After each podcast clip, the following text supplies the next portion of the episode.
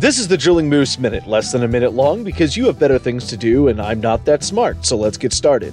Spring is just around the corner, so you should be making that last push to put up winter firewood before you get busy with spring chores and projects.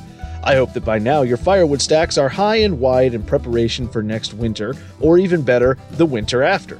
Cutting firewood is a chore that many of us love and hate at the same time, but it doesn't have to be as difficult as we often make it.